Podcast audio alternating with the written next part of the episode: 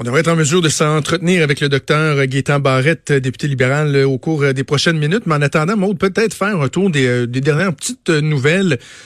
Commençons par quelque chose de vraiment important qui devrait changer notre quotidien à tous. on voit, je le sais, notre quotidien est changé beaucoup, beaucoup. Mais là, mm-hmm. Moi, d'apprendre que le prince Charles a le, la COVID-19, ça, ça, ça, ça, me changé? beaucoup. Oui, hein? Oui, Ben, que dire de plus? Écoute, le prince Charles, on l'a appris euh, ce matin, a été testé positif au coronavirus. Il présente de légers symptômes, dit-on. Ça, c'est ce que la couronne dit. Est-ce qu'on a... Euh, moi, je me pose toujours des questions. Tu sais, quand c'est des personnalités importantes, est-ce que, mm-hmm. par exemple, on aurait vraiment dit, hey, le prince Charles, ça fait pas, pas tout, mais pas pas tout, là? Tu sais, je, je sais pas si on minimise la situation de la personne ben ou pas, mais euh, bref, donc, il a 71 ans, donc dans la catégorie de gens qui sont un petit peu plus, euh, un petit peu, euh, pas mal plus euh, à risque. on dit qu'il reste en bonne santé, donc à l'exception de quelques symptômes, il fait du télétravail comme d'habitude. Et il était accompagné de sa femme Camilla. Elle a aussi passé un test. Par contre, elle n'a pas le virus. Bon, et on peut, il n'a pas vu sa mère depuis un bon moment aussi, dit-on. Alors, ceux qui s'inquiètent pour la reine, ne soyez pas trop euh, inquiets. On va faire euh, donc le bilan, un bon, un bon tour de roue de ce qui se passe au Québec, la gestion du gouvernement, aussi ce qui se passe un peu euh, ailleurs aux États-Unis. Les derniers développements avec Gaétan Barrette, ancien ministre de la Santé, évidemment député de la Pinière pour le Parti libéral du Québec. Monsieur Barrette, bonjour. Oui, bonjour. Euh, c'est quand même, et, tout le monde le souligne, docteur Barrette, depuis euh, deux semaines, qu'il y a quand même une belle unité euh, au Québec. On voit que les différents partis politiques ont réussi à mettre de côté la partisanerie, de s'unir derrière le gouvernement. C'est important pour vous en ce moment, ça? Oui, c'est une situation de crise. Puis dans ces situations-là, on est très influencé par ce qui se passe ailleurs. Puis c'est vrai que c'est influençant. Moi, je regarde ce qui se passe ailleurs des, de, l'autre côté de l'océan puis de l'autre bord de la frontière. C'est assez effrayant, merci. Alors, euh, je pense qu'on on doit tout faire là pour pas que ça arrive au Québec. Alors, ça m'apparaît la seule chose à faire. Qu'est-ce qui vous inquiète le plus, docteur Barrett, en ce moment? Parce que, bon, vous avez un double chapeau là, en, tant, euh, en tant que médecin, ancien ministre de la Santé, mais également vous êtes critique à tout ce qui touche les finances publiques, le, le, le, trésor, etc. Euh, moi, je dis toujours il y a les deux crises. Il y a celle de santé publique euh, qui, qui est devant nous en ce moment. C'est celle à laquelle on doit faire face dans l'immédiat, mais il y a tout le reste qui va venir, la crise économique, la crise des finances publiques et tout ça. et c'est deux crises qui vont être majeures. Là. Hum, là, là-dessus, par exemple, je, suis un petit peu en désaccord. Je, vais vous dire pourquoi. Je suis d'accord avec le fait qu'il va y avoir un impact significatif sur les finances publiques, mais je suis pas parfaitement d'accord avec la crise qu'il y aurait à la suite. C'est un, plus gros mot, je pense, euh, qui est nécessaire. Euh, il y a un ralentissement économique, ça c'est clair, mais qui va être ponctuel et tout va partir après. Et quand on regarde ce qui se passe à l'extérieur, ça, ça devrait repartir vite plus c'est court, donc plus nos mesures fonctionnent et plus euh, l'ampleur du rebond va être significatif. Alors moi, j'entrevois sur le plan des finances publiques mm-hmm. euh, un impact négatif réel. De là à aller à une crise, là, genre récession de 2008, ça, je pense pas euh, que ça ah va arriver. Ça peut, ça peut arriver focalement dans des pays. Là. Je pense que l'Italie va avoir de la misère à se relever de ça. Peut-être que la France aussi. La Chine va rebondir. Vous savez, en Chine, actuellement, là, euh, ça rebondit, là.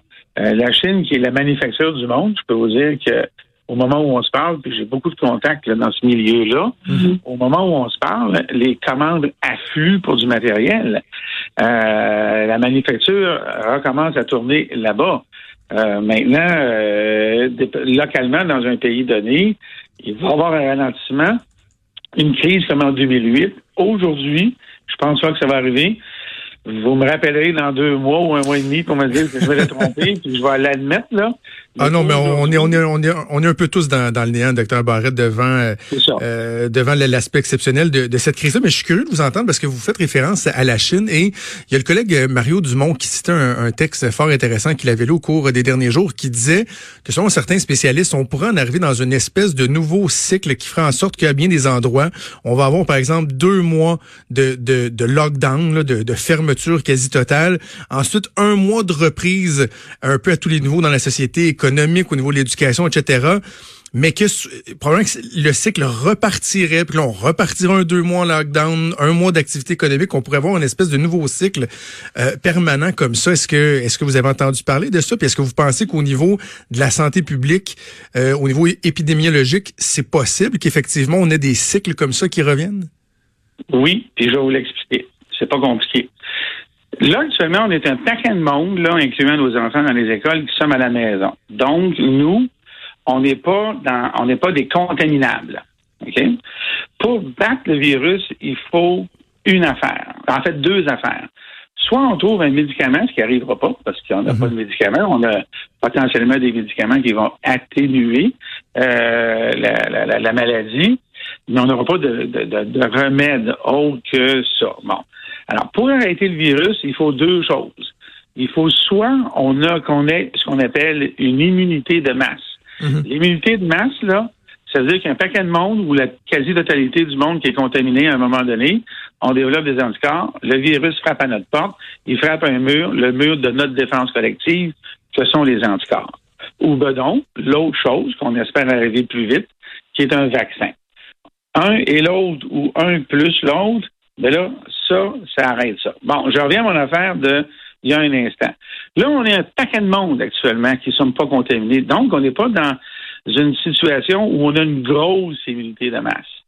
Ça, ça veut dire qu'à part, comme euh, Donald Trump veut faire, là, si on renvoie tout le monde d'une shot dans la société en général, ben là, on les remet euh, dans une possibilité de contamination et mhm. donc de maladie et donc de débordement. Là, les gouvernements voient ça et ils disent OK, on recommence pendant deux mois. Alors, ça, là, on peut pas le prévoir. Mais si on fait les choses de façon smooth, progressive, je pense qu'on va être correct. Ça veut dire quoi? Ça veut dire que à la fin du mois de mai, là, dans ce coin-là, euh, ben là, on va commencer à penser à peut-être euh, reprendre nos activités normales. Surtout si le virus a ralenti. Vous savez, les virus, souvent, ils sont saisonniers. Lui, on ne le sait pas. On va le savoir au printemps. Puis le printemps arrive plutôt ailleurs que chez nous.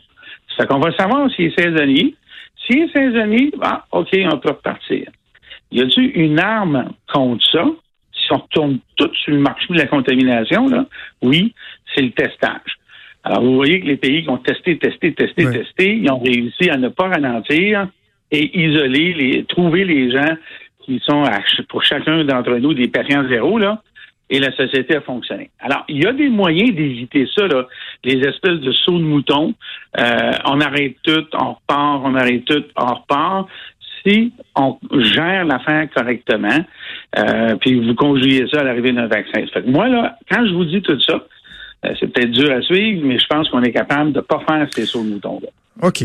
Euh, parlons du niveau de préparation du système de santé parce qu'on le dit d'entrée de jeu, il n'y a pas de partisanerie qui se fait. Tout le monde est derrière euh, le gouvernement. Tout le monde reconnaît le ton juste adopté, notamment par euh, François Legault, par le docteur Arruda. Mais il y a quand même beaucoup de questions qui subsistent, notamment sur la disponibilité du matériel. On pense des fameux masques N95, des visières, etc. Et la ministre de la Santé a beau être très rassurante. Les échos qui émanent du milieu de la santé, c'est que les gens se posent beaucoup de questions, il y a beaucoup d'incertitudes. Euh, selon vos informations, là, si on avait à donner leur juste, on en est où en ce moment? Est-ce qu'il y a des craintes réelles? Est-ce que ces craintes-là sont fondées? Bon, regardez, c'est pas compliqué. Dans le milieu de la santé, il y a des protocoles d'utilisation des masques. Si on met un protocole, c'est parce qu'on n'a pas une tonne. Ça veut dire qu'on est obligé de dire, dans ce cas-là, t'en mets un, dans ce cas-là, t'en mets pas. Si on en avait une surabondance, ben on dirait aux gens pour les sécuriser, mettez-le. Alors, mhm. rien que ça en partant, là, ça vous donne leur juste sur la situation actuelle. On en a suffisamment à la condition qu'on les, qu'on les utilise selon des conditions bien spécifiques. Les conditions bien spécifiques, ça stresse le monde parce qu'il y a des gens qui disent, ouais, minute, voilà, là, la condition bien spécifique, moi, l'urgence, je trouve qu'elle est plus risquée qu'ailleurs, puis je devrais l'avoir. Hier, à la télévision, on voyait des médecins, euh, des otorhino-laryngologistes, là, ceux qui mhm. s'occupent des problèmes de nez, de gorge, là. Ben, non, non, non, moi, moi, il me faut la, la, la, la, la protection maximale à partir de maintenant. C'est que là, il y a un protocole qui dit euh, ouais, ouais, mais minute, là, on va voir si on peut vous le donner parce que c'est peut-être pas la bonne situation. Mais ça, ça veut dire qu'on n'a pas une surabondance.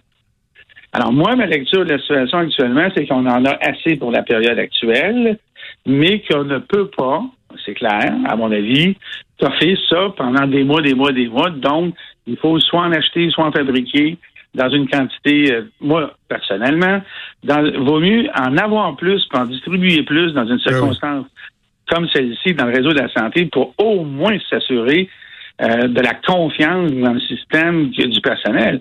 Moi, la dernière affaire que je veux voir, c'est du personnel qui rentre pas le matin parce qu'ils se disent je vais peut-être l'attraper ou je n'aurai peut-être pas le masque pour me protéger, pas la visière, et ainsi de suite. il y a différentes catégories d'équipements de protection. Alors là, c'est là qu'on est. On est correct aujourd'hui. Euh, si c'est comme ça sélectionné de même, c'est parce qu'on n'est pas dans la surabondance. Sinon, il faut absolument acheter, acheter, acheter maintenant. Parce que la crainte que moi j'entends, c'est que effectivement ils vont mettre en place des critères comme vous, comme vous l'avez dit, disant bon ben, dans telle situation vous pouvez mettre tel type de masque, dans telle situation vous, vous le mettez pas, mais que justement on va fixer des critères pour nous permettre que les stocks actuels euh, soient euh, suffisants pour répondre à la demande, mais que ce faisant il y a certaines spécialités, certaines tâches que les gens vont effectuer en étant un peu plus à risque. Et ça, ça inquiète le, le milieu médical. Oui, tout à fait. Ce que vous venez de dire là, cette phrase-là, là, tout ce que vous venez de dire là est vrai. Alors, conséquemment, il faut rassurer ces gens-là. À quelque part, il faut leur faire la preuve, là, que oui, oui, on l'a, là. Moi, je vais vous dire quelque chose de drôle, là. Ben, c'est pas drôle. Mais dans mon hôpital, il y a bien du monde qui ont demandé à aller voir les respirateurs additionnels pour voir son avait, là. je peux vous dire ce qu'ils sont. Il y en a. Il y en a on veut pas le savoir, on veut le voir. Non, mais c'est niaiseux, là, mais c'est vrai pareil. C'est vrai pareil. La confiance, c'est Saint-Thomas. Hein, vous voulez mettre le doigt dans le trou. Alors, ça. Euh, à un moment donné, les gens, pour les rassurer, là, euh, s'ils sont sur l'impression qu'on met des gros protocoles serrés parce qu'on n'en a pas assez, il ben, faut leur prouver qu'on en a. des fois, une photo avec un paquet de caisses, là, c'est euh, des, vrais, des vraies caisses avec du vrai matériel, là. Ça rassure le monde. Mais le, mieux, ça serait qu'on ait encore plus actuellement, puis qu'on puisse être un peu plus lousse là, sur les euh, sur les règles d'utilisation pour rassurer le monde. Écoutez, moi, hier, là, je recevais le, courriel d'un de mes collègues, je suis radiologue, moi. Là. Normalement, je suis loin là, de l'urgence. Là. Ben, sa famille est testée positif. Là. Fait que là, il est out. Hmm. Alors, il n'y a personne qui est à l'abri de ça.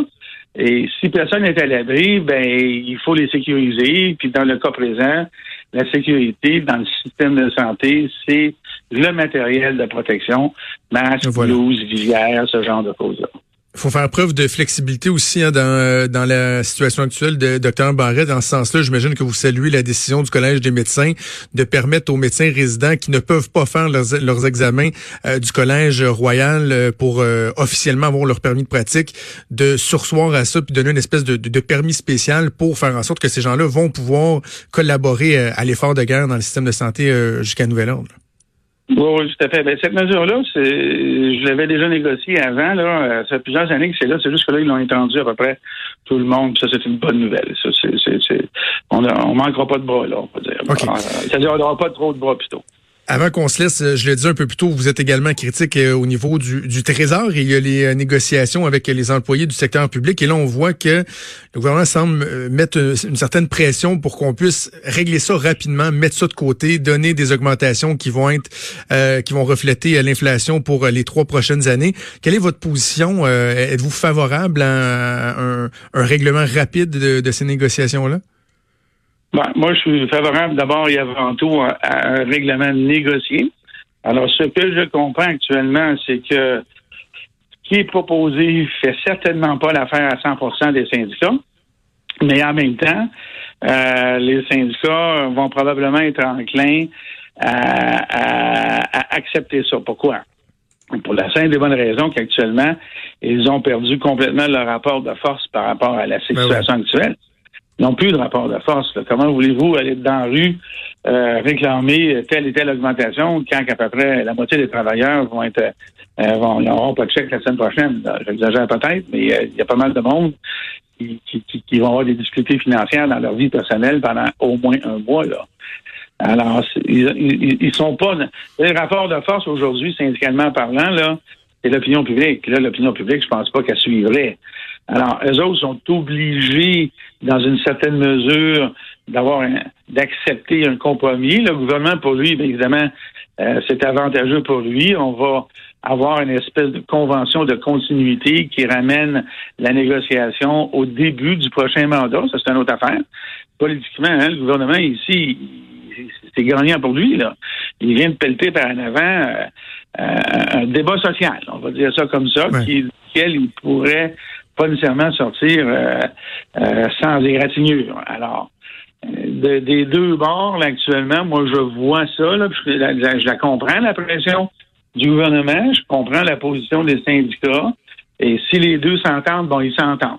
Je vous dirais que la chose qui m'inquiète le plus, là, aujourd'hui, dans cette affaire-là, vous savez, les histoires, les choses que l'on a actuellement, les primes pour les préposés, toutes ces affaires-là, là, le milieu critique, il y a pas d'affaires. J'espère que toutes ces choses-là qui auraient pu arriver à échéance à la fin du mois vont être euh, maintenues. Il ne faut pas créer des circonstances négatives additionnelles parce qu'on est dans une circonstance de négociation exceptionnelle. D'après ce que je peux voir, là, je pense qu'ils vont s'entendre. Ça, c'est une, une entente temporaire qui est négociée, entre guillemets. Euh, on ne peut pas faire autrement qu'acquiescer à ça. Là. Gaétan Barrette, député euh, de Lapinière pour le Parti libéral du Québec. Merci de nous avoir parlé. C'est toujours un plaisir. Euh, avec moi aussi. À la prochaine. Merci, au revoir. Vous écoutez Franchement